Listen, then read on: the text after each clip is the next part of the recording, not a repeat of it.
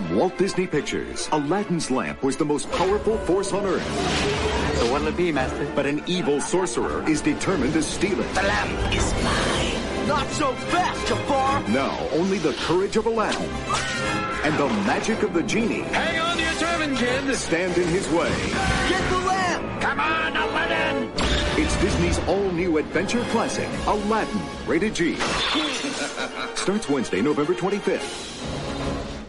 Welcome back. You are listening to Old Millennials Remember Movies. I am your host, Angela Yoshiko, here with my co-host, Tyler Wilson. Hi there. And today we are going to be talking about 1992's Aladdin. And before we get started with that, we always start out with our segment, What You Been Watching. What You Been Watching. Where we talk about stuff we're watching that's current. Or not. Current-ish. Or whatever. Yeah, whatever. Whatever we're watching. Whatever we've been watching. You've been watching some Sabrina. I have been, because the newer season is out now on Netflix. The new Sabrina. The new adventures. The chilling, scariest moments in the dark of Sabrina. Whatever it's called. Yes. And it's good. But not so good that I'm having to binge it, so I've just been watching an episode here or there. Great. The episodes are really long. They are like 45 to one was like over an hour long. Yeah, they do that. I know. It just takes a time commitment. It's not like a 22-minute show that just sucks you in and then you end up watching like 8 episodes. Yeah. Yeah. Correct.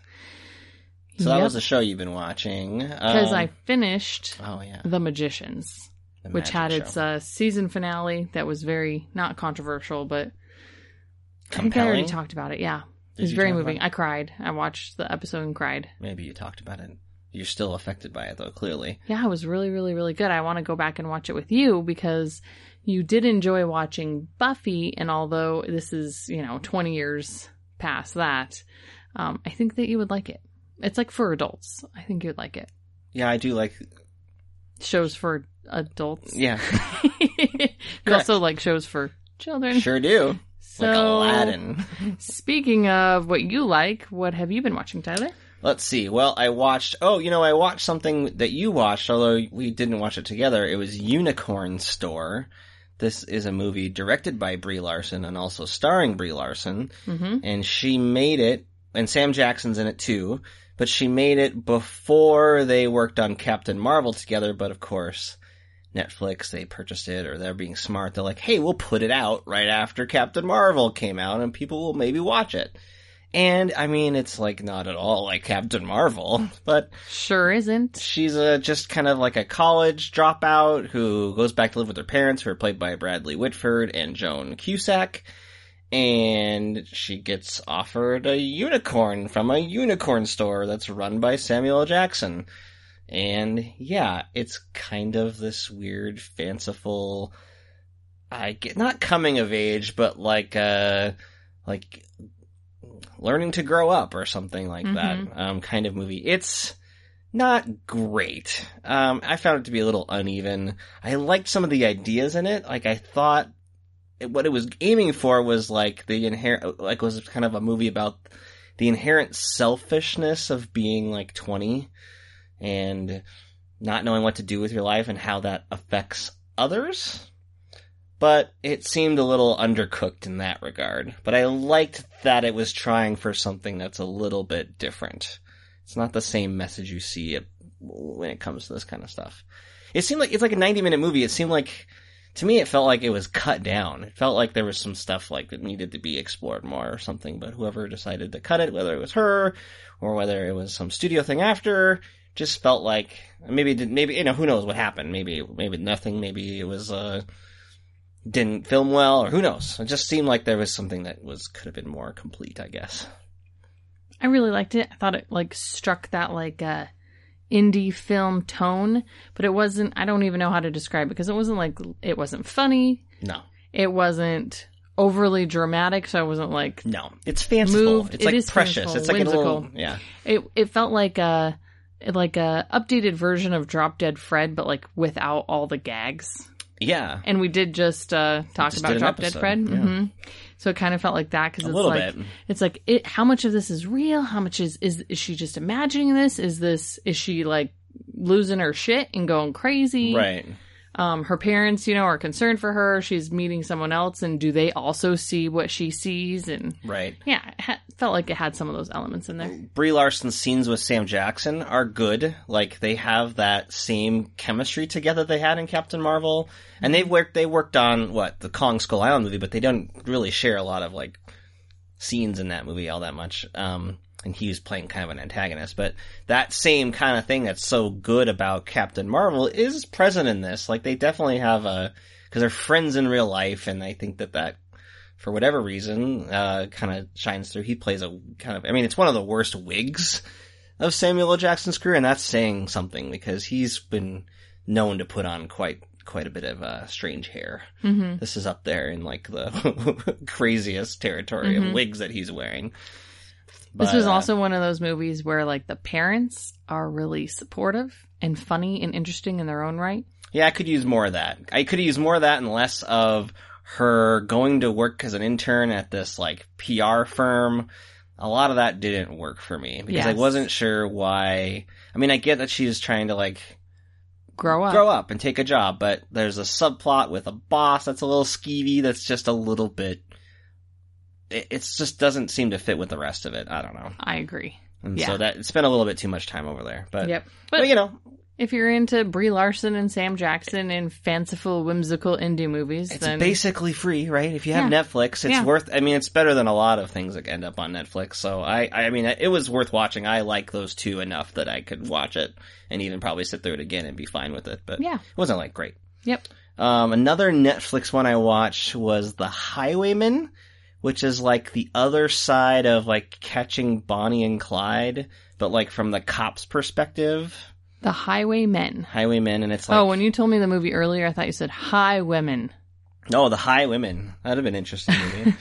The Highwaymen, so it's a very a dad movie. You just said High Women, I swear to God you did. High Women. It's like a dad movie, you know what I mean? Like Seabiscuit or anything with Kevin Costner. When you say dad movie, you mean your dad? Kind of, yeah. Because my dad, he's not watching Seabiscuit. He might... Your dad... No, he might have watched Seabiscuit. Is definitely watching Seabiscuit. No, but, this has Kevin Costner and Woody Harrelson in it. I mean, and they're cops, and they're stoic, and they're they're used to doing things the old-fashioned way, and they're running around. It's fine. It's totally fine. It's kind of enjoyable to watch because it has the overqualified cast, but it's not Oh yeah, the director's John Lee Hancock, the director of The Blind Side and The Rookie. These are dad movies. John Hancock? John Lee Hancock. You mean Herbie Hancock. Herbie Hancock. Yeah, not Herbie Hancock. Different. They're not related, I don't think. So that was fine. And then, a lot of streaming stuff. And then the other thing I watched was this, a lot of people did probably watch this. It's the Guava Island. It's technically a feature film, but it's only 55 minutes long, and it's on Amazon. And this is Donald Glover's project, and it's one of the main director that he uses on Atlanta, and it's the director who made the This Is America music video. Mm-hmm. And it's this weird, it's a drama about a musician. It's not Donald Glover. He's there on this fictional country, Guava Island. It's kind of run by this big business, and they all just want, he just wants to, start. He plays a musician, so he wants to, have a music festival so people can have a day off. The powers that be don't like this. Rihanna is in it. She's the girlfriend. She's also a factory worker, but she doesn't sing. But it is a musical because Donald Glover sings and does his music in the movie. But Rihanna's in it, does not sing. It's a little bit of a disappointment because you're you have Rihanna. Yeah, you're gonna get some umbrella action. Well, no, but so it's all Donald Glover music, and there's even kind of a slightly remixed version of This Is America in it, which is interesting, and it has kind of a funky dance kind of thing to it. It's pretty good, and it's well made because it's that same director, but it also is just it's 55 minutes, and it's just I could have had it. Why not make it 90 minutes? I was gonna say, does it feel like an episode? The beginning of a series? It does, kind of, but it has its own, but that's the weird thing. On one hand, for a while it feels like it could be pilot episode of a show, but then it decidedly tries to wrap up the storyline. Hmm. And so then you have this weird combination, but it's a musical, so that's, I mean, it's very different, and I like it, and I love Donald Glover, and he's good in it, and Rihanna's very good in the part, and I was just well, it could have been 30 more minutes, we could have had a real movie here, but mm-hmm. I mean, again, if you're an Amazon subscriber, you can just turn it on and watch it, and it's worth an hour. So that is Guava Island. Yeah. The Donald Glover's. It premiered at he ran it at Coachella. Like, this is a thing now. All these, like, Beyonce did her big thing, so now there's like a Beyonce documentary about her Coachella thing last year. So this is like this mixed, like, it's, I mean, if anybody's going to do an interesting thing like this or do something that's kind of off the beaten path, I guess Donald Glover's the one. So cool. I like it. It's worth watching. It's good. Excellent. Yeah, was that it? Yeah, that's all you put on the list. Okay, that's good. Okay, so here we are. We're talking about Aladdin. And usually what we do is we write a what do you remember paragraph about Aladdin. But here's the thing about this movie. We decided to watch it with our kids, number one. We did. And because it's a kid movie. And apparently we just forgot about doing what do we remember because we were like, turning it on for our kids. We've seen it. Both of us have seen it a lot, obviously. This was something that you and I probably both saw in a movie theater when we were kids. I definitely did. Do you have a specific memory of seeing it in the theater? Mm-mm. Neither do I, but I know I obviously saw it in the theater. I don't have a specific memory of going. I have a very specific memory of going to, The Lion King 3 different times. That was, 2 years later, but... I wonder if we didn't go see it in the theater. I definitely did. You did? Oh, yeah. You were so young. You were only, 8 years old. It was a big deal because I remember that... So, 8 years old is kind of a good, 7 or 8, right? Yeah, you think Marion's, that age. I think that this was a time when we were... The previous Disney movies that we were getting were The Little Mermaid, which is probably my favorite of that era of Disney movies. Beauty and the Beast, which is a favorite for a lot of people because one was a Best Picture nomination. And then it was Aladdin. So it was as a young boy, you're I liked those movies a lot. Obviously, I think they're probably better than Aladdin. But as a little boy, you're oh, they're making a Disney movie. It's the time that Disney figured out their cartoons. We can make them for boys and maybe we'll make more money. Because it was this, and then it was The Lion King is about a boy character. Because there's not enough. This is what I've always said. Too many movies with women in them, starring women. Hardly any movies that feature a top billed man. Have you noticed this? It's very weird. Strange thing that's going on. It's kind of what I was thinking as you were starting to. We got Captain Marvel. Brie Larson thinks she's got to be headlining a movie called Captain Marvel. You know what I mean? So let's do some high stats on Aladdin. I'm just kidding, obviously. Okay, Aladdin came out November 25th, 1992. I don't even remember that. It was a Thanksgiving movie. A Thanksgiving pre-Christmas movie, rated G. Sure. Clocked in at the perfect time of... 91 minutes. Oh, 1 hour, 30 minutes. I was off by 1 minute. You were over, so Price is Right rules. Boom, boom, boom, boom, boom, boom. Just insert that when you go do the editing. Yeah, thank you. Okay, so let's see what else we got. What do you like to hear from me? Well, I want to know what kind of hit it was. I'm sure it was a hit, but... The budget was an estimated $28 million. That's crazy. The opening weekend was $196,000. Okay, and then... What? So they must have opened in a couple theaters just for a little preview run. Sure. So the budget was $28 million. Gross USA was $217 million. Okay. Cumulative worldwide gross, $504 million. Huge hit. Huge. What's funny about this is this is what's weird. I mean, obviously budgets have exploded since this era, but if you think about a Disney animated release now, obviously it's CGI, computer animation. But, those Pixar movies, they don't, disclose it, but, the general idea is that a Pixar, a full feature, you think about it being, 28. I mean, it was just wild. I'm sure, the new Frozen movie has a pretty high budget. Yeah, probably. It's just, that's where we're at. But that's a sizable hit. Mm-hmm. And, mostly because of a little thing called Robin Williams, right? This was, a crossover hit. Yes. The thing I remember about this movie, I don't remember going to see it in the theater, but I do remember, this was one, speaking of, dad movies. Mm-hmm. My dad didn't care about going to see Little Mermaid or Beauty and the Beast. My mom would take me. But my dad was whoa, he saw I remember him, in the trailer. I was oh, it's got Robin Williams in it. He's we gotta see this movie. And I'm sure the longer trailers were here's him doing impersonations of, adult things that kids don't even know what he's talking about. This was lobbing, this was getting those parents, right? They're you love Robin Williams. Here you go. This is Robin Williams unleashed in a comic role that's just perfect for Robin Williams. Totally. And so that was kind of the hook. God, even my dad, it turned it into a dad movie, for God's sake. Yeah, it did. Aladdin. Yeah. Yeah, so that's kind of what I remember. And then I remember just really liking it and loving it and getting the clamshell VHS and watching that at home a ton. Did you have it? Was this a movie that you guys ended up owning in your household? We didn't really own a lot of movies, so I don't think we own... Auntie Peggy owned all the Disney movies. And the clamshells. Yeah. I don't think we bought them. They were expensive. They were like $35 back then. And then they would only come out like once every 7 years. So she would make sure to get them, but no. There was a vault. We did not get them. It was a vault. We would like think we would borrow them from her. Yeah, they still pull that vault shit, though. They do. Well, because we watched on our DVD copy, and our DVD copy right in the front was like, first time on DVD, and it was, like, available for a while, then it wasn't available, and I have no idea if it's, like, an easily purchasable thing. And now, what's crazy about all this nonsense, right? This is why so Disney Plus, their streaming service, comes out this December or November. And they say, like, it's going to have a ton of content. Our old archive movies are going to be on there.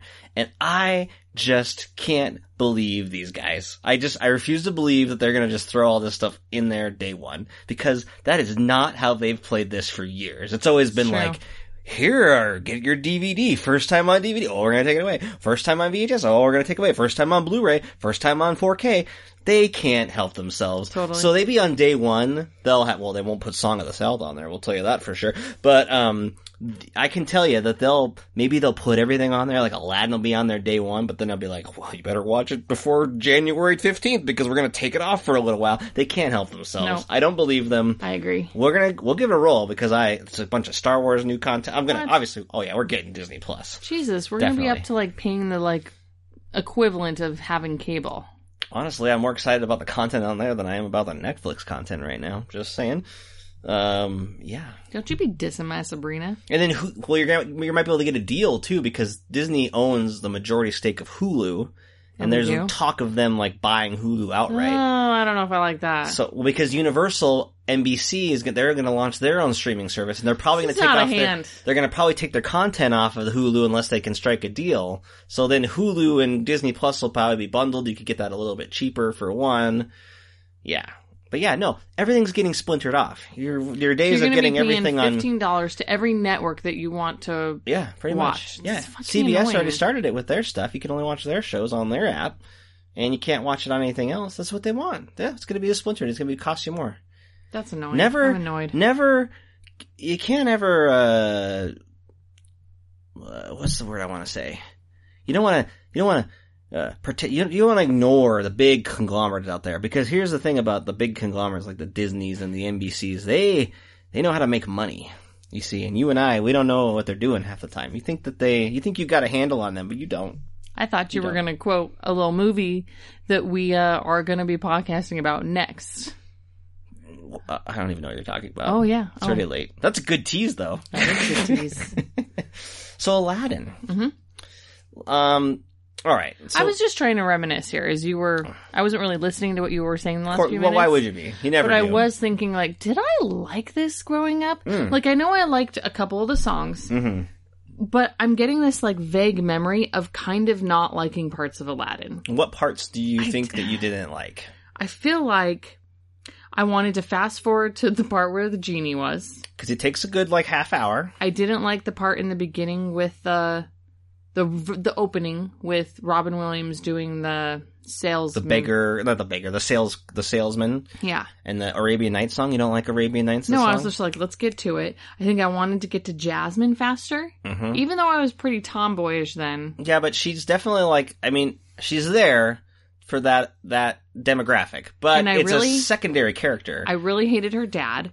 And I really hated Iago. Oh, I'm a big fan of Iago. And I kind of thought Aladdin was dumb. Mm-hmm. So I loved the movie, but I kind of think I might have had mixed feelings about it. So you loved the movie, but you didn't. Yeah. And now you've watched it again recently. I did. And okay, so we watched this almost 2 weeks ago, which is never a good thing, I think, because there's like the reaction you have right after you watch a movie, mm-hmm. and then there's the reaction you have after it like settles for a couple weeks. That's the reaction of settling it for a couple weeks. How specific to our moment in time right now? Well, I feel like right after I watch something, I'm like, that was really good. Mm-hmm. Or I'm very strongly like, that was really bad. So this is what's happened in the last 2 weeks. I came off of Aladdin going, that was really good. We're going to do a podcast about it. Oh my God, it still holds up. It's amazing. That's and now nice. I'm sitting here going, but like, was it? Did I like it? Because I kind of feel like I don't like it. This is similar to the phenomenon that you have in which you see a movie and you're like, that was really good. And then about an hour later, you're like, did I see that? Did I see that? Was it any good? Yeah. I don't know. Mostly your memory. Because as I'm reflecting back on Aladdin, there's a lot of pieces that are annoying about it. Let's get into a little bit of that. Because this is my number one question, is that we were kids. We saw the movie. We liked it to some degree. I liked it. You, who knows what you thought, I guess. Who knows? My memories cannot be trusted. But there's a whole subtext here that as kids... Oh, I thought you were going to say a whole new world. There's a whole new world of subtext... out there that you wouldn't know about as a kid, which is just like, there's a whole culture being depicted here. Yeah. That... This was the first movie... that we were exposed to anyway, about this part of the world. And I know it's part of the world... Part of that? That's a different movie song. Did Disney have... I'm trying to think of a Disney cartoon movie, feature film, that's the word I'm looking for, that featured brown people. Well... I mean, they don't have a great history of that. No, I mean that, like, was all about... No. That was set somewhere other than white. I mean, you know, there are... Most of their movies are about palaces far, far away in, like, European countries. It's all white European people. Right. And then you have Little Mermaid. That's under the sea, of course. White people under the sea, specifically. I grew up in an Asian American family, and I grew up in went to school with a lot of Mexican Americans. Right. And I feel like this movie was like, it's the first movie for all you brown people. Well, it was like all of them. It was like, we're just gonna. Well, and you this say is for you guys, you react that way because it's not, even though it is set in like an Arab world, it is not particularly positive about that, or nor is it really specific about it in general. I think it's just mostly about, because it's getting away with a little bit of that because it's set in the past, obviously. It's not like modern times, right? Mm-hmm. That's true. But yeah, I mean, I'm not surprised to kind of do a little digging or research on the movie afterwards and being like, well, there were some groups that were a little unhappy with the depiction. Like, well, I wouldn't have known that then, but I'm like, of course they did. Like, of course they were. There's just like some of the song lyrics in Arabian Nights, which they did change a couple of those because they were very harsh about like... But then there's also like moments of like... there was one of the henchmen that goes and tries to go in the Cave of Wonders first. He like to get the little talisman or whatever. He had to say like, "Oh, I had to slit a few throats to get this." When the guard people are trying to chase after Aladdin, if he steals bread, they're like, "We're gonna cut your hand off." Mm-hmm. You know, now the marriage thing with Jasmine about marrying a prince, that's very standard for this kind of movie. That it's not very much a culture specific kind of thing. Sultans and all that stuff. But, I mean, and then you also have the issue of just the fact that everybody's voiced by, it's white people voicing all of these characters. Mm-hmm. And so, as a kid, you don't know about that. You don't care at all. And now, and this was the start of this. So then, you know, Disney's just slowly trying to do right by it. They did Aladdin, then they did The Lion King, which was animals, but then that morphed into like the stage show, and that was a great kind of celebration of African culture. Eventually, right? Not right away, but they still cast some white people. Jonathan Taylor Thomas. That's fine. They're animals and that's whatever. But then we had Pocahontas, which had its own issues. And then you had, Mulan. Yeah. Which is another one that was about a specific type of culture. But then, yeah, people were, I mean, it's a tricky landscape they were trying to work. Mm-hmm. And at least now, say what you will, and we will talk about the new Aladdin coming up.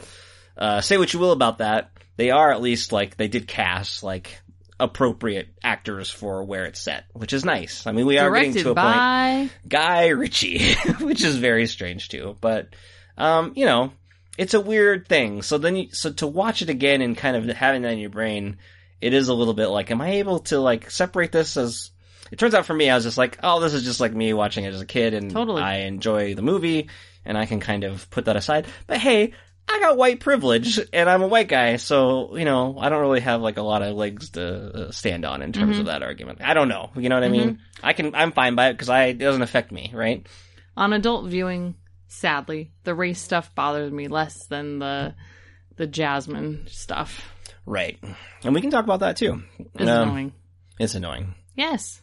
What? Okay, so what is it about Jasmine that you find out? Because she is a strong-willed character.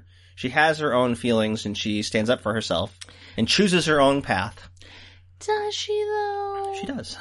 She's like, hey, look at my midriff. She does. That was just, again, and that's more to do with, like, the time and place stuff. The time and place. No, it's not. It's the culture that they're trying to, like, push on. Oh, is it the culture of Islam where women can bare their midriffs? It's the culture, it's the pop culture of that, which is, like, those outfits that the dancing girls. You've seen all that in those, yeah, if you watch, like a Will Smith music video from, like, 1992, you're gonna see that. It's just annoying.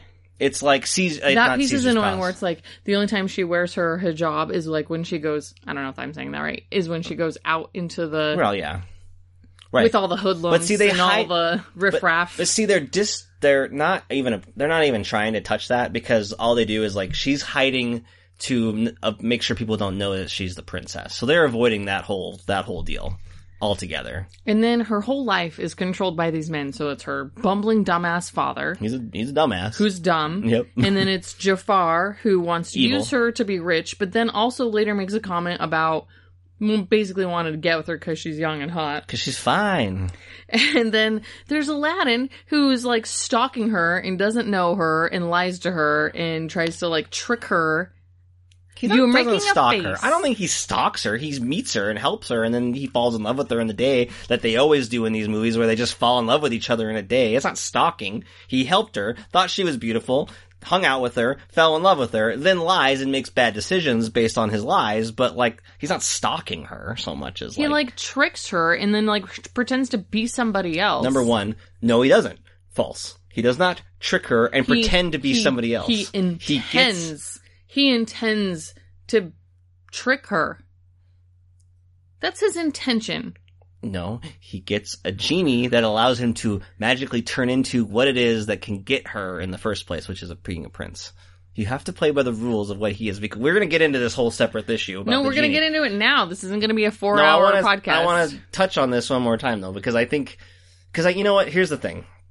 And this is why we have to stop this little part of the conversation. Oh. Yeah. No. Oh, okay. Why don't you... No, stop and continue it, I mean. Right? This is what I'm talking about. Because after we watched the movie, a few days later or whatever, we watched a little thing, like an honest trailer of Aladdin. It's that internet series that does honest trailers. Some of those honest trailers, I think, are very funny little bits.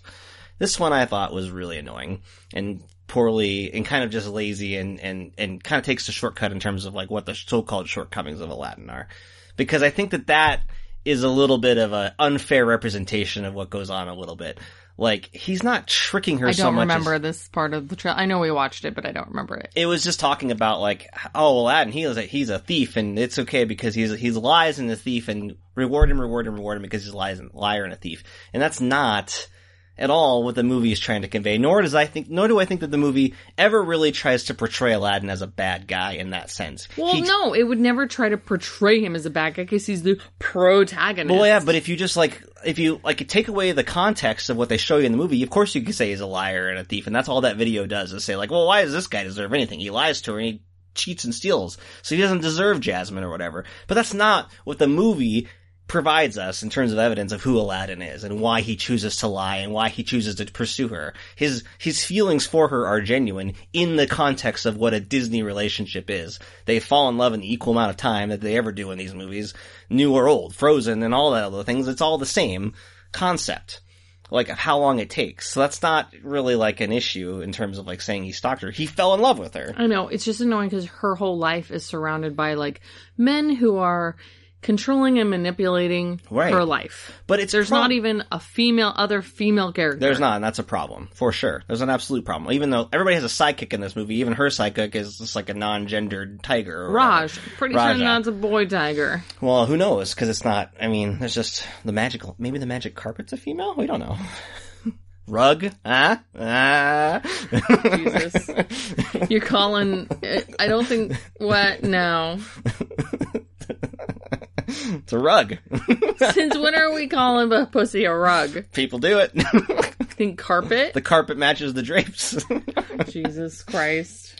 No, it is a problem, right? We're not talking about this movie being, like, progressive in any way, but it is progressive in the line of... It's more progressive than, like, say, the older Disney movies where she's just a princess and she's a damsel and stays in a castle and she does what everybody tells her to do because that's what she does and doesn't have any objection toward it besides, like, oh, I wish that I could do this. This movie actually gives us a character that is strong-willed enough to say that she doesn't like it and it's not okay that you're treating me this way. I'm saying that is more of a push. Doesn't Ariel do the same exact thing? She's a lot more passive. She stands up to her father. She does. She loses her voice to go... take her own path. Right. She's more passive. And I think Jasmine is a step back from Belle, who's a lot more independent, although she has a thing where she gets imprisoned by a man and then eventually falls in love with him. But at least we get like a whole... You're not helping your case here, a whole season of... she's got a whole like time passes, at least in the castle in Beauty and the Beast, right? She falls in love with Beast after a winter. Yeah, that's called a... winter of imprisonment. What's that? Stockholm Syndrome? Yeah. Yeah. Oh, absolutely. Yeah. But... yeah. I mean, so that's what's... I guess my point of all of this is that the movie plays... It's so good at telling its individual story that when it plays, it's charming. It does. Even though there are problematic aspects of it. I wouldn't say just the specific movie, but the time period in which it was made, which was the 90s, and the company that was releasing it, which was Disney, making benign family entertainment, right? So... Also, you know, I was just thinking, totally unrelated, because that's what I do. Sometimes when you talk, I just think about what... You don't listen. It's true. You don't care about what I'm saying. My active listening could use some skills. I was trying to think, is there some authenticity in the magic carpet ride? Is there authenticity? Yeah, like, is she really falling in love with him at that point? Well... I think that the movie was, again, this honest trailer argument of just like, well, you whisk me away and take me. I think that's reducing that character of Jasmine down to less than what she is. It is. But you know what the magic carpet ride is doing? The Bachelor thing, where it's like, I'm going to take you on a helicopter ride. It's going to be the best date of your life. It is. And social psychology tells us that when our arousal state is up, whether it's from exercise or adrenaline, that we're more likely to associate those arousal, not like sexual arousal, but physical arousal too. Well, yeah, it certainly helps. Love. It's a magical moment. It sure was a magical moment. People are going to fall in love in magical moments. That's why they do it on The Bachelor, because I think they can manufacture that kind of drama. I would argue that Jasmine makes up her mind about whether she likes Aladdin as a character earlier in the movie when they're sharing that time together when she's in disguise, before she knows anything about him and he knows anything about her. That's when this relationship is actually at its most honest, right? Even though they're both technically... You know, she's lying about who she is and whatnot. They're at least catfishing each other a little bit there. It's like Arabian catfish. Oh my God! Now this movie just got so much more interesting. It is. It's a fascinating. It's like movie. The original Catfish. I would say that I like Jasmine because she's more vocal and critical. She calls her dad a buffoon for what he is. She loves him, but he's a buffoon. Mm-hmm. She knows Jafar's bad from the beginning. She calls him out. She's not passive, and I like that she's not passive. She at least has a voice to complain about what's going on to her, and it doesn't feel... It's earned, at least. And again, it's not a perfect depiction, but it's a movie about Aladdin. The movie's called Aladdin, not called Jasmine, so I guess it's okay that there's a little bit of secondariness there, but you know, that's what I'm saying. I don't have a problem with her character so much as... And I think you're supposed to be angry. Like, our daughter was watching a movie, and she was like, why should she have to marry a prince? That's a stupid thing. She don't have to do. She can do whatever she wants. She can marry a prince, a princess, not a prince, not a girl, boy, whatever. That's what her opinion is, and I think that Jasmine's speaking up of that is a good enough role model. It's a good for a 1992 movie. It's a good 90s step. A good 1992 and it doesn't date itself in and of itself because our daughter can watch it and recognize, like, that's really unfair and I'm angry about that. You're not supposed to like what her dad's doing. You're not supposed to like Jafar. So who? Here we are. Jafar. Jalabragar. Jafar? It's Jafar. So anyway, that's just my thoughts on it. Let's talk about who the real hero of this movie is. Aladdin? No. The genie? No. Abu? No. Magic carpet? Yes, the magic carpet saves the fucking day. So like, many times. A billion times. Like, it's really helpful. They'd all be dead. One of several sidekicks in the movie. This movie is just all sidekick. Yeah, you got a bird, he's the real hero. You got a magic carpet, you got a monkey, and you got a tiger. All sidekicks. Without the magic carpet, Aladdin's dead when he's in the Cave of Wonders. Mm-hmm.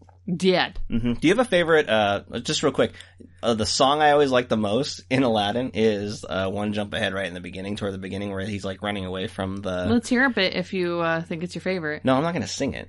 How can you say it's your favorite if you can't sing it off the top of your head? I'm not doing Whereas that. I can sing A Whole New World. Gotta eat to live, gotta steal to eat, tell you all about it when I got the time. Boom. Okay. Because it's got a little bit of like that fast, I like that. But what I like about that one is that I like the animation of it. I think it's really well put together. It's also just like a good, it's one of those things that you don't get in movies as much. Like these movies is like, it's a nice, like, it's a character introduction piece. Mm-hmm. It's like a character song. Yep. So it's progressing your story and learning about your character all in like about a 2-minute span of running around with the swords and stuff like that. Yeah, that's a multiplier scene right there. I like that. Get more shit done. Give me my information, give me a catchy song, and let it go. Mm-hmm. And again, he's a thief. He's a bad guy. He lies all the time, but he steals and he gives it to the kids. He has a moral center. He only steals because he's got to eat. There's something wrong with the system. It's a broken system, right? You know what though? Yeah. Hey, Aladdin, get a fucking job. You could get a job. Just like get your. Maybe you're there's young, not. Maybe the economy. You're bad. Strong. He'll be one of those guards. That should be the number. They seem like they aren't the best people, but they should. He could still get a job. The first thing you should do after he's getting with Jasmine is talk like, there's no jobs out here. Like, I had to steal to eat. Like, unemployment is real bad. And I wanted to tell you about it when I had the time, but I was always getting chased by your palace guards. It was horrible. Can you like work on this a little bit?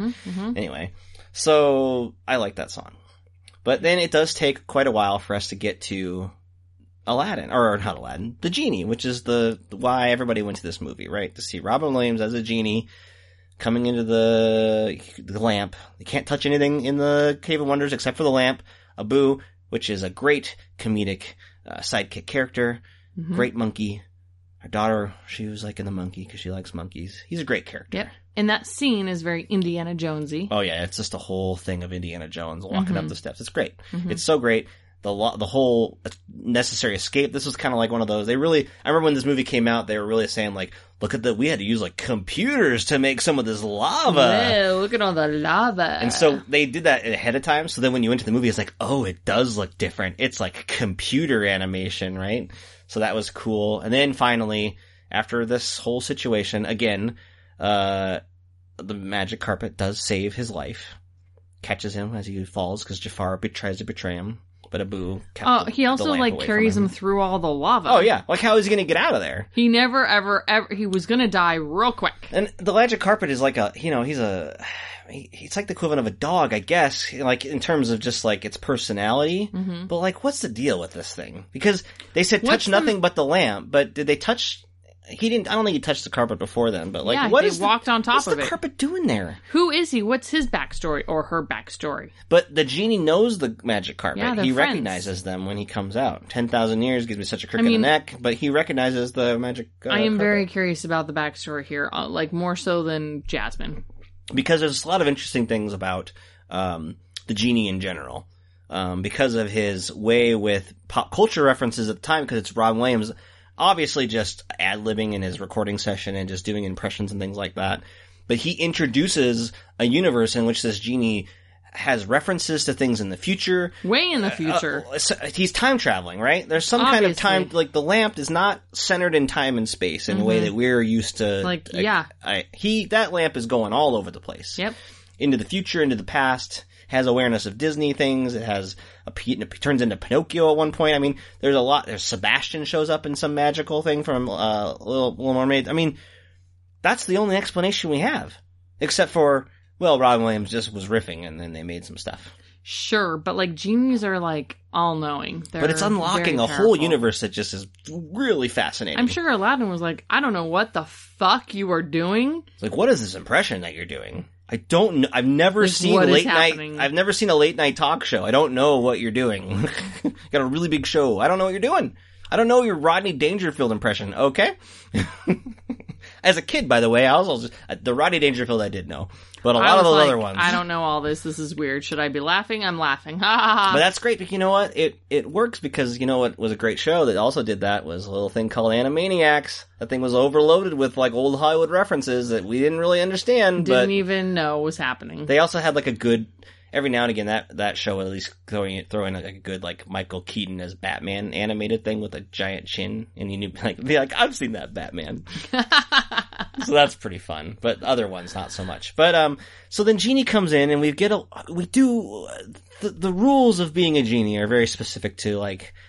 Classic. They're so good. They're just like you got to cut like what you got because it's like the narrative equivalent of like having a cell phone in movies now. It's like you have to like provide rules so you can't just like quickly solve your plot problems right away. Exactly. So you have to have these things that like you have to put in the sand. It's like nope, can't do that. Let's hear what they are. Great. So what'll it be, Master?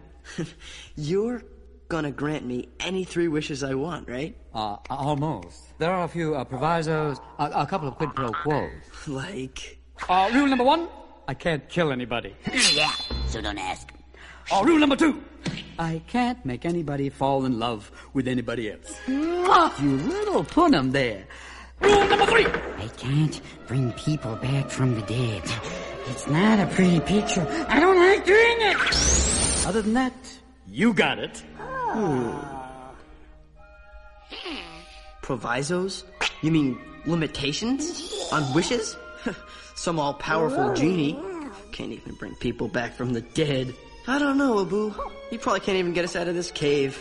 Looks like we're gonna have to find a way out of here. Excuse me? Are you looking at me? Did you rub my lamp? Did you wake me up? Did you bring me here? And all of a sudden you're walking out on me? I don't think so. Not right now. You're getting your wishes, so sit down! Oh, that Aladdin, he's tricky. I like this. I like how we get Aladdin's a street smart kind of guy. He's street smart. He can get himself a free wish, essentially, which sucks because you're... Look, everybody is getting this... I don't know, again, the lamp moves in time and space, probably. But, like, yeah, if you're trapped in a cave of wonders, I mean, you're going to have to, like, default, like, request to get out of this cave of wonders. It's bullshit, man. It's kind of a bullshit thing. You don't really get three wishes. Yep. I do like how one of the rules is, like, you can't bring anybody back from the dead because that's, like, a whole Pet Cemetery thing you don't want to have dealing with yourself. Don't want that. They don't come back right. They don't come back the same. They don't come back the same. You just don't want that. Can't kill off your villain. You can't have anybody fall in love with you. That's a big one. Because you know, like, he obviously really likes Jasmine. But would it be... You wouldn't want that anyway, right? You wouldn't want to force someone to fall in love with you. That would feel like you weren't doing it the right way. You know what I mean? You'd always be wondering why, like, does this person really love me or does some genie maker do it? You know what I mean? Well, you wouldn't wonder it. You would know. It'd just be a real insecure part of your life. Apparently Jafar doesn't have a problem with that because he requests that. I mean, like, yeah, it feels pretty rapey, too. Oh, it's pretty rapey. I mean, that's always, sure. You want to avoid that, usually. So then this brings us to what I think is the central debate of Aladdin, which is his wish is to become... the rule is, it's not Jasmine's rule. Hold on, pause. I love that you just prefaced this with, this is the central debate of Aladdin. This is the key debate. Per... Tyler Wilson. Yeah. So much so. 2019. Excuse me, so much so that the new Aladdin film in the marketing has already addressed this very topic. So excuse me. It's true. But, you know, there's a rule. It's not Jasmine's. She doesn't want to marry Prince. She could care less, right? But there's like this rule that you have to marry Prince. So this is Aladdin's idea is like, you make me a prince and then I will be able to potentially woo her and date her and marry her, right? This is the thing. He acts after this like, oh, she's gonna know I'm a phony. Because Aladdin has his wish granted. The genie turns him into a prince. So are led to believe, right? But no, the whole time Aladdin's like, oh, I'm not really a prince. We're just like doing up a whole thing. But no, that's not right because his wish was, make me a prince. Therefore, you are a prince, in my opinion. You've been default made a prince. And that means that it's the genie's responsibility to give you an entire backstory, to give you the kingdom in which that you come from. Like, all of this stuff is important. If that's your wish, and you can be granted, and you're an all-powerful genie, these are the things that you have to fill in your job. I don't know. It doesn't... We don't necessarily... Now, I'm not saying that the movie is this as a whole, because I don't think the movie addresses that. We don't know at the point... that we see the big parade, what the genie has done other than create this parade and put it in there. But my point is that his central problem was that the genie didn't say, like, no, listen, your wish was you're a prince, so you're a prince. So don't feel like you aren't one, because you are one. Mm-hmm. Like, you just have to get used to it because you are one now. It's all about, it's a matter of it's brain power. You have to, like, really visualize who you are, and that's who you are. Because he's a prince at this point. You're being real intense right now, Tyler. He's a prince. He is a prince. He wished to be a prince. He is a prince. He should not feel less than because he is one. But he wasn't one. Right. And that's why Aladdin is a good guy. This is one of the reasons. He doesn't feel like that person, even though he's been granted that wish. And that's why I take a lot of resentment toward little funny internet videos and things like this that call Aladdin a bad guy for lying to Jasmine, which, yes, he lies to her, but she lied to him, too, about who she was in the beginning. And he does that out of complete insecurity because he feels like that's the only reason, that's the only way that he's going to feel adequate in front of her. He's not lying for bad intentions. He just wants to have a chance to be with her. So, yes, and by the way, he also knows he's bad, shouldn't be lying. He learns from it, knows he made mistakes, and his lying actually causes a lot more trouble for, not only does he hurt Genie's feelings and causes the whole scenario where Jafar becomes an evil genie or an evil sorcerer, his lying has consequences, and it is not, he's not tricking Jasmine into loving him. She loves him despite him making these mistakes, or at least giving him a chance despite these mistakes. So I don't like when we, like, reduce it down to, like, he's a liar and he tricked her. Because that's not what it is. All of his lying has consequences, and he has to grow from that. And he's coming from a world where he has to steal to eat. And he was going to tell you all about it. And he would have told you all about that if he had the time. Oh, my God. Are you done yet? No.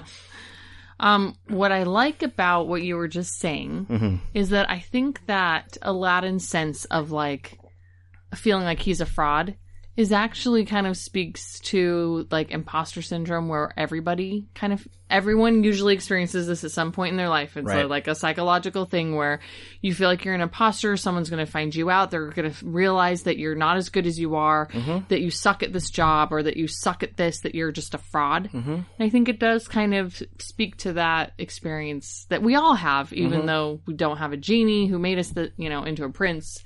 It's a real interesting character morality play a little bit. And that's why I think you have to give the movie some credit for giving you a character that knows that his lies are bad, and he's not really that person because he doesn't feel that way. And he's feeling like – and he feels that way, by the way, because he doesn't want to impress her that way. In fact, he learns pretty quickly that the impressing stuff doesn't impress her at all. She doesn't like that. She doesn't like the pompous shit. And so he has to learn that. Now – the movie does, so when we were watching this, I was just like, well, what the, like, because the memory of the movie is that obviously he gets exposed, right? But the way he gets exposed is actually not a plot hole because... Hold on, before you go there. Right. The genie at one point does encourage him to be himself. Yes. And this was our 7-year-old daughter's favorite joke of the movie. Oh, she laughed for a long time. There were a couple. She laughed at some stuff. So we tried to watch Aladdin a couple years ago. And Marion was like 5, and she was like, don't give a shit about this. Walked out. Like, I don't care about this. Wasn't Frozen. Yeah. This year. Wasn't Moana. We turned it on, and she was in it to win it. She loved it all. Yeah, she had a fun with it. Specifically the genie. So at one point, Aladdin is like on the balcony with Jasmine, and the genie turns into a little bee, and he's like, "Be yourself." She laughed and laughed. Oh my God, she laughed so hard at that joke, and she's like, "And he's a bee," and she's like, "It's funny because he's a bee," and he said, "Be yourself." It's like, yeah, no, I got the joke. Thank you. I got the joke. 25 years ago. No, 27 years ago. Oh my gosh, 27 years ago. Yeah, it's been a while. Jesus. Anyway.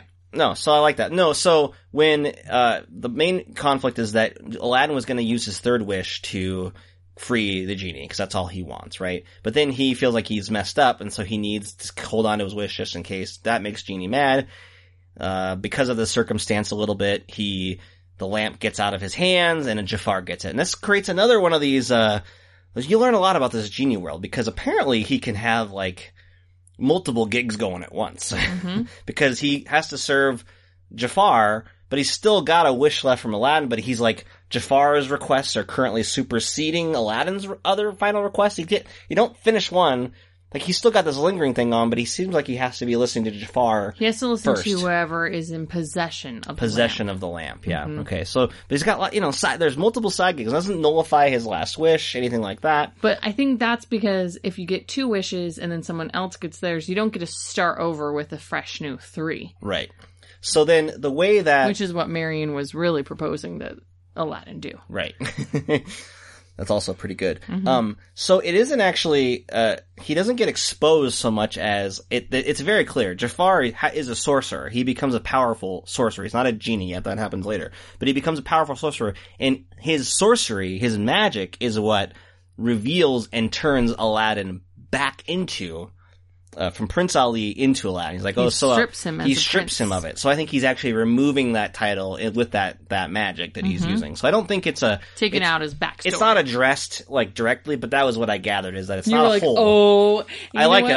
I was like, I'm impressed that they like probably thought of this and they're like filling that gap for people that are just like, but isn't he a prince? Like regardless of whether or not he gets his clothes taken away, but no, it's because Jafar has taken it. He uses magic powers.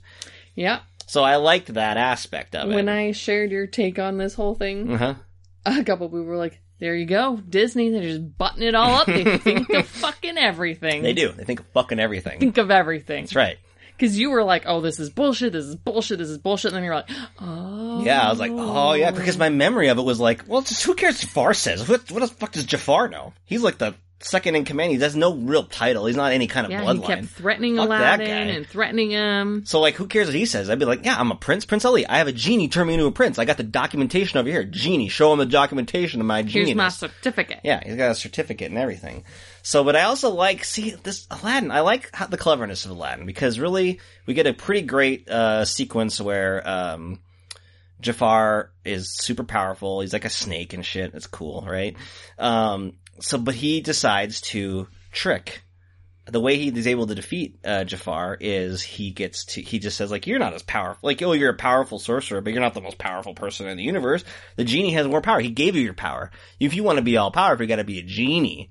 He's like, oh, yeah. Little mind ninja. So then third wish, he says, I want to be an all-powerful genie. Well, everything that comes with being a genie means you get shackled into a lamp.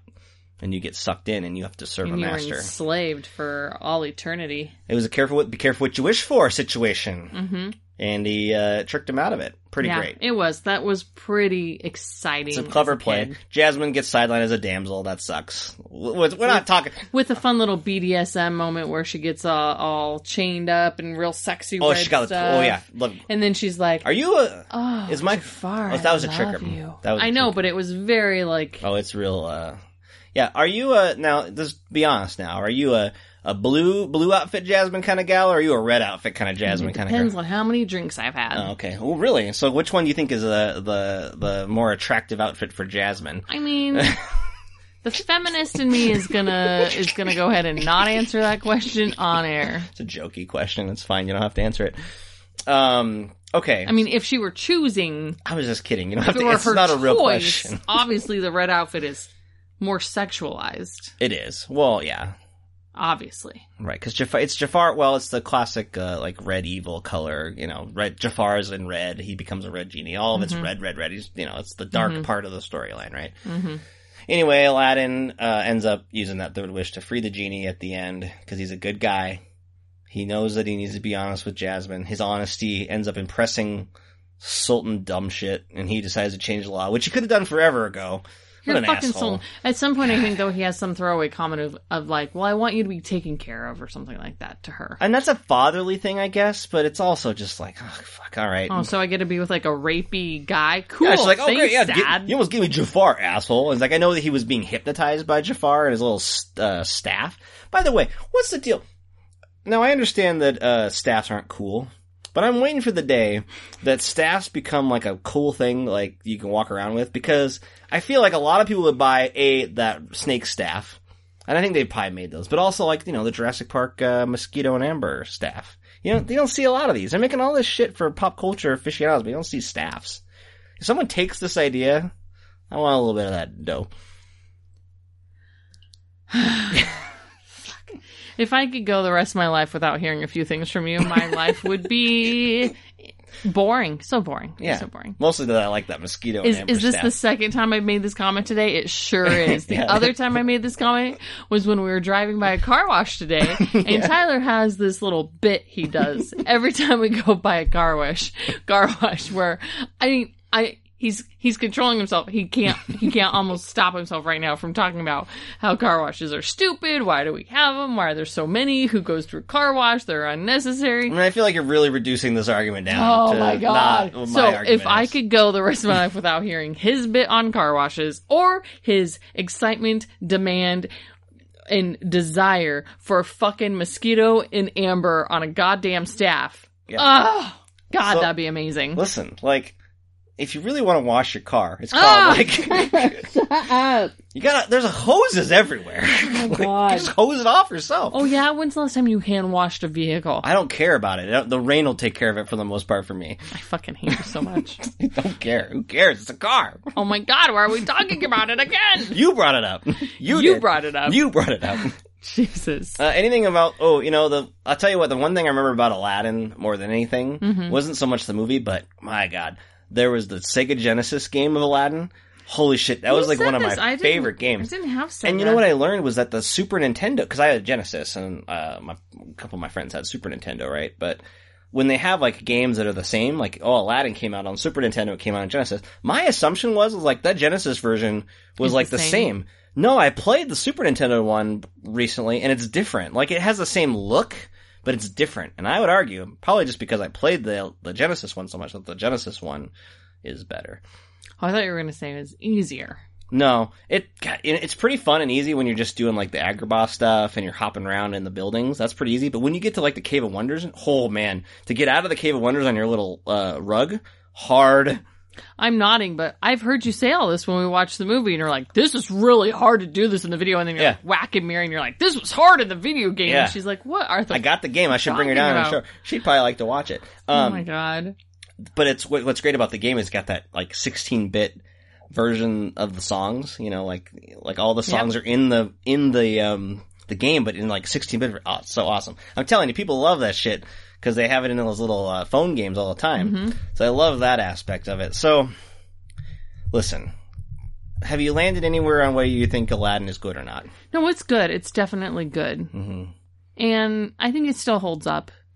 Despite there's some obvious problems, right? I mean, we're not trying to, like, gloss over the obvious, like, cultural and gender problems in the movie. I have this problem where they make characters... who are bad guys or even not bad guys, but boys, annoying.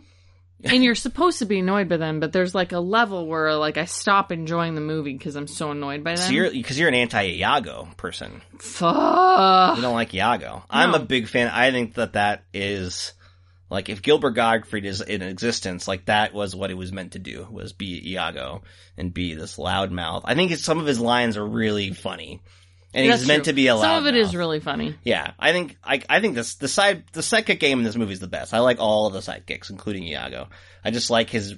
It's just a filthy. He's like doesn't swear, but he just feels like he would, right? Mm-hmm. It's just a filthy mouth little bird who's just kind of miserable. And incidentally, in the sequel direct-to-video things, they kind of like keep him around as like kind of a. He kind of becomes on their side a little bit. And there was a cartoon series. There was a cartoon series that became a thing where they obviously Robin Williams wasn't in there. But then they had a cart where Full House's Scott Wiener was the voice of that. And, but then they did like the Return of Jafar was the second one. And then they did the Prince of Thieves. Robin Williams actually came back for the third one, which was a straight to video movie. And that was a big deal. Like, we got Robin Williams, guys. It's a straight to VHS movie, but we got him, right? Did you watch it? I had it. We owned it. It was great. Who are you? It's definitely better than Return of Jafar, which is the sequel, because that fake genie, not great. I mean, it's tough. Anytime you have, like, a famous person doing a voice... Like, you know how, like, when you hear commercials with, Woody from Toy Story, and it's not Tom Hanks? Mm-hmm. And even when it's, like, Tom Hanks' brother, which is real, like, they use Tom Hanks' brother, it's like, get out of here. That's not Tom Hanks. Mm-hmm. But same with Buzz Lightyear. Like, a lot of those characters, it's just like, no, it's not you. I don't want to hear it. Marion's really good at picking that out. She can tell. Kids. She'll be like, he sounds weird. They don't like first season Curious George because it's William H. Macy versus like the not famous person before. And I bet, man, oh, see, William H. Macy's going to come out a little unscathed because he wasn't in that email chain with that college thing. Mm-hmm. But if he was, do you think the Curious George people will be like, we need to take his voice off and get the other guy to record these? Or is it that bad of a thing? Our kids would like that. They don't like that because they watched more of the later episodes. Yeah. Like, that guy doesn't sound right. Yeah. They don't like William H. Macy in there. No, but in Prince of Thieves, the third one, it's Robin Williams, and it's just like, you can tell that they're just like, here you go, Robin, sit down in the booth and do whatever you want. We'll fix the plot whenever. And it was just, because it's like, there's a plot line, but then anytime the genie's on, it's just like, well, there's just some genie scenes. Like, Jesus, it's barely like a thing. Because they paid, like, they obviously gave him some money. But yeah. All right. So yes, this movie is great because the genie is lovable and the magic carpet is great and Apu is the best and Aladdin is fine and Jasmine is good as well.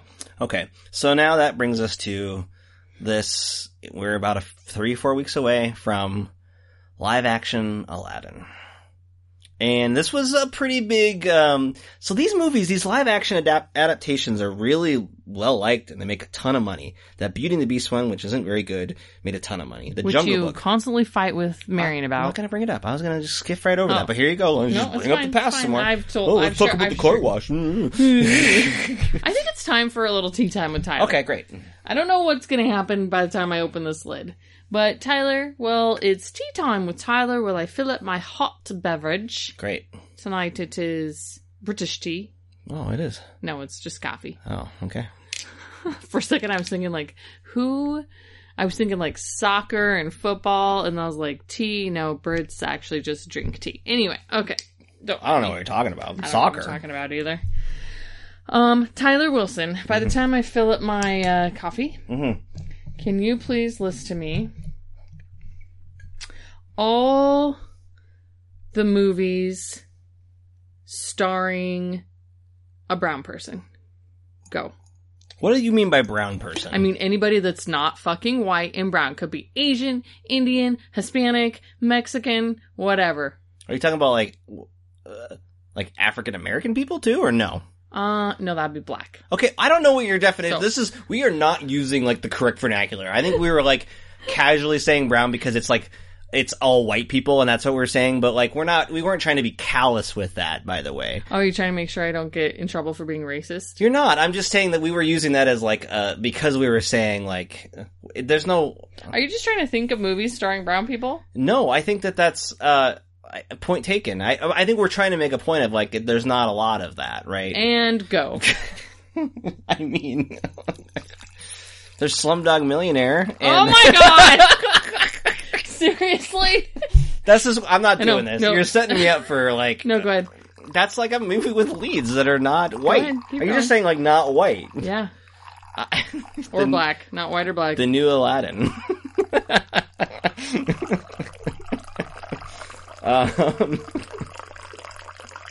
What about that comedy? How to Be a Latin Lover. That's a movie. Okay. That also starred Michael Cera. You Too Mama Tambien. That's like, yeah. Roma. You know what's so sad? There's lots. I've seen, I mean, that's not... There are lots. That's not mainstream Hollywood movies, I think is your point. You know what's really frustrating? Mm-hmm. Is that I don't know at what point in casting this new Aladdin... Crazy Rich Asians. What was that one by the Silicon guy? Hmm? The Silicon Valley guy. With, like, the Mike Judge? Silicon Valley? Oh, with Kumail Nanjiani? Yeah. The Big Sick, which is a great movie. That was a great movie. Yeah. At some point in casting this movie, they had cast almost everyone but Aladdin, and they were like...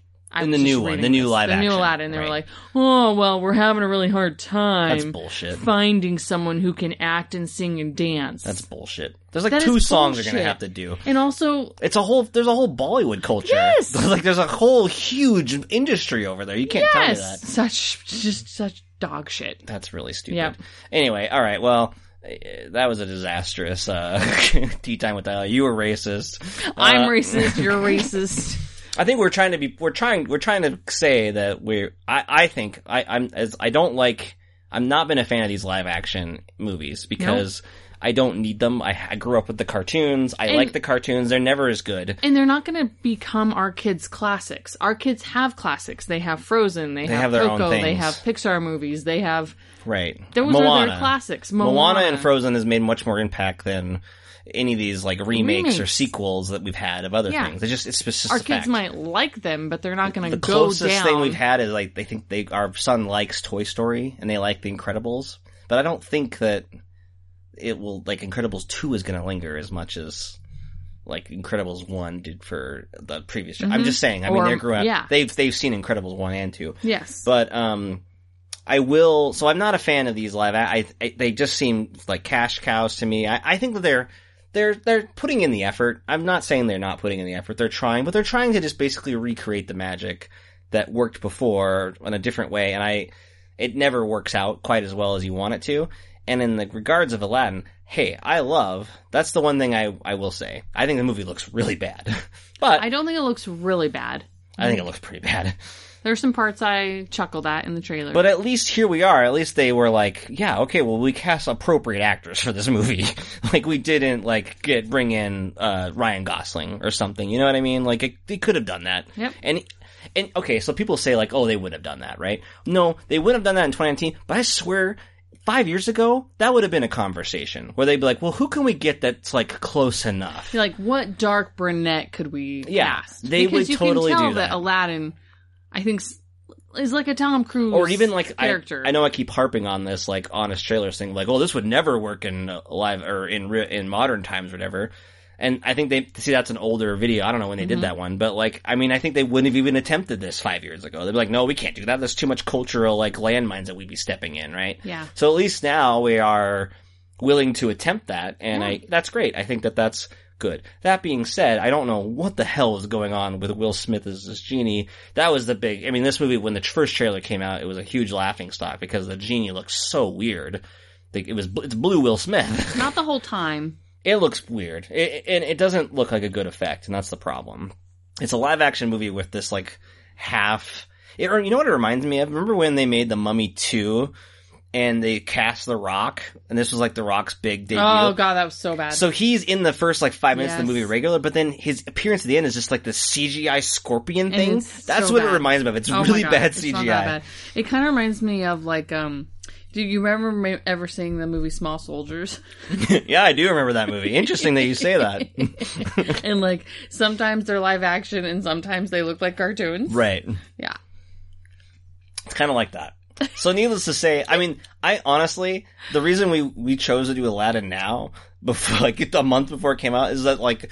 So, like, we wouldn't have, like, some bullshit excuse of being like, well, we should go see that new Aladdin so that we can do an episode on both. And now, see, we don't have to tempt ourselves with that shit. That requirement. That being said, I have an AMC subscription, and it might still happen where I might go see it, but there's certainly not going to be, like, an essential view. That being said, I did like the one scene in the Aladdin trailer where they're showing Aladdin wishing to be a prince, and Will Smith Genie is like, well, that's, I mean...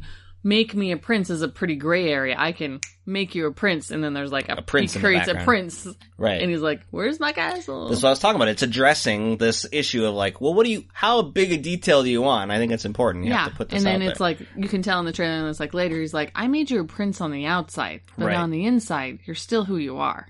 I kind of like that. Very touching. I do like that. I think that's a good message for what it's going for. And that was probably the best part of any of this marketing. The problem I have with it is that none of this has shown us anything with Jasmine or Aladdin. I have no idea if these are like good casting choices or if they're gonna, you know, because the genie is not gonna show up for 35 minutes and the movie doesn't work. I'm sorry, like as much as I love Robin Williams in Aladdin, like it wouldn't be something that's memorable if there wasn't enough of the other characters being likable enough. True. Right. But I don't think Will Smith is a bad casting. I don't think it's bad casting. Because Will Smith is funny. He can sing. I think so. I think it's just... I remember when the first picture came out of him in a genie garb. And he wasn't... But this was before he... No, this was before the blue. Okay. So this was, I think, during like the Prince Ali section where they're going on parade. And he... Because even in the animated one, he just looks like a human being for that routine, the Prince Ali song. So I thought, number one, it never occurred to me. I was like, oh, it's probably just from that scene. And I liked that look fine. First, but people on the internet were like, why is he blue? Make him blue. We need to see the blue gene. They're like, we're going to make him blue, whatever. But, like, I don't know. Part of me was probably like, Disney was just like, yeah, man, I don't know if we should show him blue. It doesn't look very good. Because I think, like, it would probably be better if it was just, like, normal, not blue. Yes. Like, you know what I mean? Like, yes. I think it would just be less distracting because it doesn't look. Unless they didn't get it right. They didn't. Maybe it'll look better by the time they finish post production. I mean, I always say that, but then like, well, maybe it will. I remember, you know, the famous example of that is like that 2003 Hulk. When the trailers came out a little bit and you saw a little bit, and I just remember it's like, we're not done. We're getting it. It's going to look real good. And then when you enter the theater, it's like, no, it doesn't look that good. No, you guys didn't get it. You guys didn't figure it out. Any special segments for me? Nope. Oh, good prep, you. Nice job. What did Roger Ebert say about this Aladdin? Yep, so Roger Ebert, he was a movie critic. I'm just kidding. It's like the 40th episode of the show. I've done this every episode. He ranks out of 4 stars. And he rates it out of 4 stars or 3? He ranks movies out of 4 stars. Oh, okay. You're just so out of 4, right. How many do you think he gave this 3? One? Yeah, he gave it 3. Correct. Mm-hmm. Yeah. And I'll just read one little paragraph that, you know, he wrote this in 1992. Mm-hmm. That's on point with what we've talked about today. So it's nice to hear a critic who's, you know, on point. Yeah. He says, one distraction during the film was its odd use of ethnic stereotypes. Most of the Arab characters, feels even weird saying that, have exaggerated facial characteristics, hooked noses, glowering brows, thick lips. But Aladdin and the princess look like the white American teenagers. Wouldn't it be reasonable that if all the characters in this movie came from the same genetic stock, they should resemble one another? Original music was one of the key qualities. Oh, so then he goes on and talks very highly of that. I like, I mean, that stuff doesn't occur to kids when you're watching it. Because that doesn't register me. Well, then you read that, it's just like, oh yeah, I mean, he was an adult at the time. Yeah. Yeah. His last line of his review is, the bottom line is that Aladdin is good, but not great, with the exception of the Robin Williams sequences, which have a life and energy all their own. True.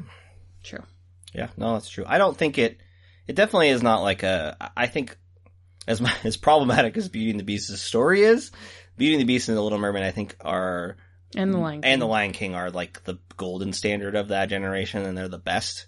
Aladdin was just one that I really liked as a kid, and so that affection is there, mostly because of Robin Williams, and and the music. And the music's good. Yeah, the music I think is on par with those other movies. I think the songs are just as good. Mm-hmm. So, yeah. No, I had a segment for you, but no, I don't have it anymore. Cool. All right, guys. Well, that wraps up our show for today. Thank you for listening. If you want to get a hold of us or send us a suggestion, go check out our website at oldmillennialsremember.com.